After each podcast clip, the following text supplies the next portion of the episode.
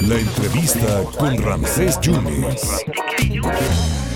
Oiga, nos da muchísimo gusto, un gran privilegio. Hace casi ocho días eh, ha tomado eh, posesión ella como magistrada electoral no binaria, ¿no? Tomó protesta en el Tribunal Electoral de Aguascalientes. Es el primer, ella es el primer magistrado en Latinoamérica en ocupar este cargo. El, ella estuvo muy, pensa, muy pero muy pendiente, eh, Jesús, o si era el magistrado, el magistrado en lanzar iniciativas para que hubiera cuotas arcoíris en el Instituto Nacional Electoral, en los organismos públicos locales electorales, y ya se llevó a cabo en Aguascalientes. Magistrade, muchas gracias, muy buenas tardes. ¿Cómo se siente usted? Está haciendo, eh, eh, está haciendo historia.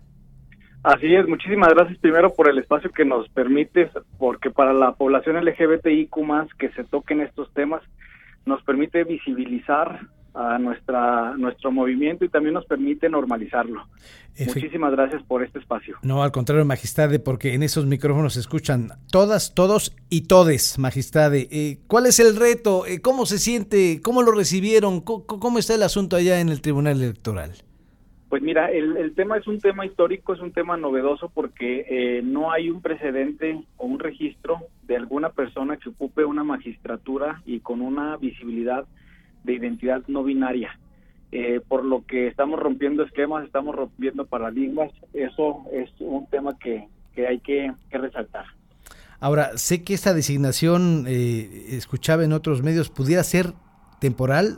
¿Es una designación temporal, magistrade? Es una designación temporal porque el cargo de la magistrada Claudia Eloísa Díaz de León González concluyó mm. eh, porque fue designada solamente por cinco años, el 30 de septiembre termina.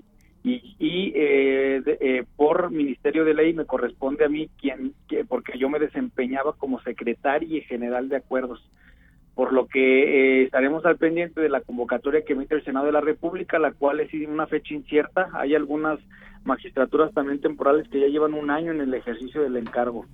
Magistrade, este es un, pero es un triunfo de 24 quilates, ¿no?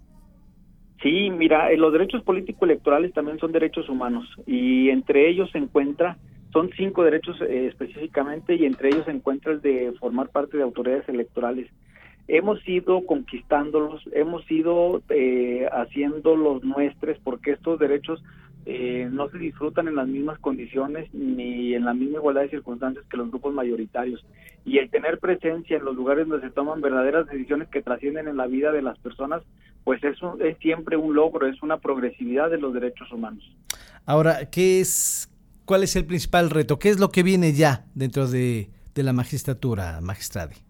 Mira, ahorita acabamos de concluir un proceso electoral donde se, se renovó la gubernatura, un hecho también histórico en Aguascalientes porque la boleta estuvo em, eh, conformada por cinco mujeres, una boleta que nunca se había visto en la historia de México y me da mucho gusto que Aguascalientes está rompiendo paradigmas. En el caso de la magistratura, ¿qué retos vienen? Pues la emisión de sentencias con una perspectiva de inclusión, de no discriminación, eh, porque las personas que, que, que hemos vivido en carne propia la discriminación somos quienes tenemos esa sensibilidad y que se ve reflejada en las sentencias. Esto no significa que vayamos a, resolver siempre a favor todos los, asuntos que lleguen eh, para grupos en situación de vulnerabilidad. Hay ciertos requisitos que se tienen que cumplir y principios que debemos de atender, por lo que la ciudadanía tendría que estar en ese renglón eh, pues bastante segura de que vamos a desempeñar una función con apego a estos principios. Se viene un asunto, no le tocaría al Tribunal Electoral, pero se viene un asunto al, al Poder Judicial en Aguascalientes, al tribunal, también a la Suprema Corte de Justicia de la Nación, fuerte en torno al exgobernador de Aguascalientes que se le está acusando por un daño patrimonial muy fuerte, magistrado.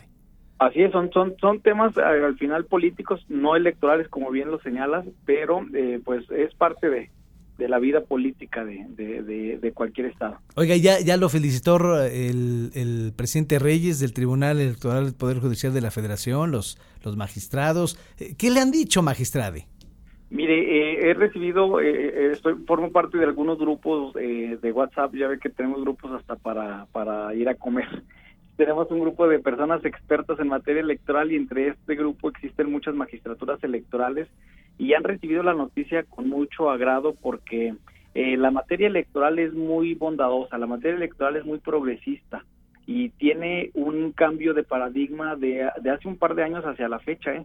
Déjame te digo que, que, que los temas de diversidad eh, empezaron su primer eh, eh, estreno en 2018 con caso Mushes, pero a partir de ella no había visto ningún, había habido ningún asunto en materia de derechos políticos electorales de la diversidad y es hasta que yo promuevo el primer medio de impugnación cuando impugné la convocatoria del Senado cuando empieza una, una suerte de bola de nieve donde se vienen bastantísimos meses de impugnación. Entonces, la tendencia de los tribunales electorales es tener una perspectiva de inclusión y yo creo que las magistraturas que me han felicitado saben que esto llegó para quedarse. Esto llegó para quedarse, un sueño que se ha convertido en, realidad y parecería que, que ya hay una luz al final del túnel. Sin embargo, podremos ser todos iguales en este país, con los mismos derechos. Así es, y fíjate que, que la brecha de, de, desigualdades es amplia todavía. Este, este es un gran logro, por supuesto, porque eh, se manda un mensaje de que sí se puede, que sí podemos ocupar cargos donde se toman estas decisiones, que sí podemos, que sí tenemos gente con los perfiles de la población LGBTIQ+. Sí. Y en mi caso que no, no estoy eh, proyectándome en mi expresión de género, estamos haciendo un, un, eh, un cambio histórico en, la, en ocupar estos, estos derechos político-electorales. Y, y sabe que, que ha crecido muchísimo, sobre todo aquí en el estado de Veracruz, los crímenes de odio a las personas LGBTTIQ, ¿eh? Mira, lo estoy viviendo ahorita también. Yo veo, dos, tengo dos, dos, dos eh, caras de la moneda. Una donde hay una gran aceptación de personas que me felicitan, pero también hay otras que eh, no pueden eh, esconder eh, la intolerancia, la discriminación, el discurso de odio. Y, esa es una realidad y lo único que hace es quitar el velo de la realidad social que vivimos las personas LGBTIQ+.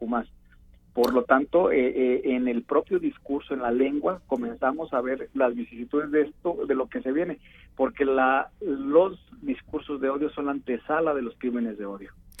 Pues muchas felicidades, magistrade. Aquí estamos a sus órdenes y muchísimas felicidades porque esto es un gran, un gran logro para todos los seres humanos. ¿eh? Muchísimas gracias. ¿eh? Muchísimas gracias a ustedes por este espacio. Muchas gracias al magistrade del Tribunal Electoral de Aguascalientes, el magistrade Jesús Ociel Barba Saucedo. Él publicó, ¿no? Haciendo historia como primer magistrade electoral no binario en América Latina.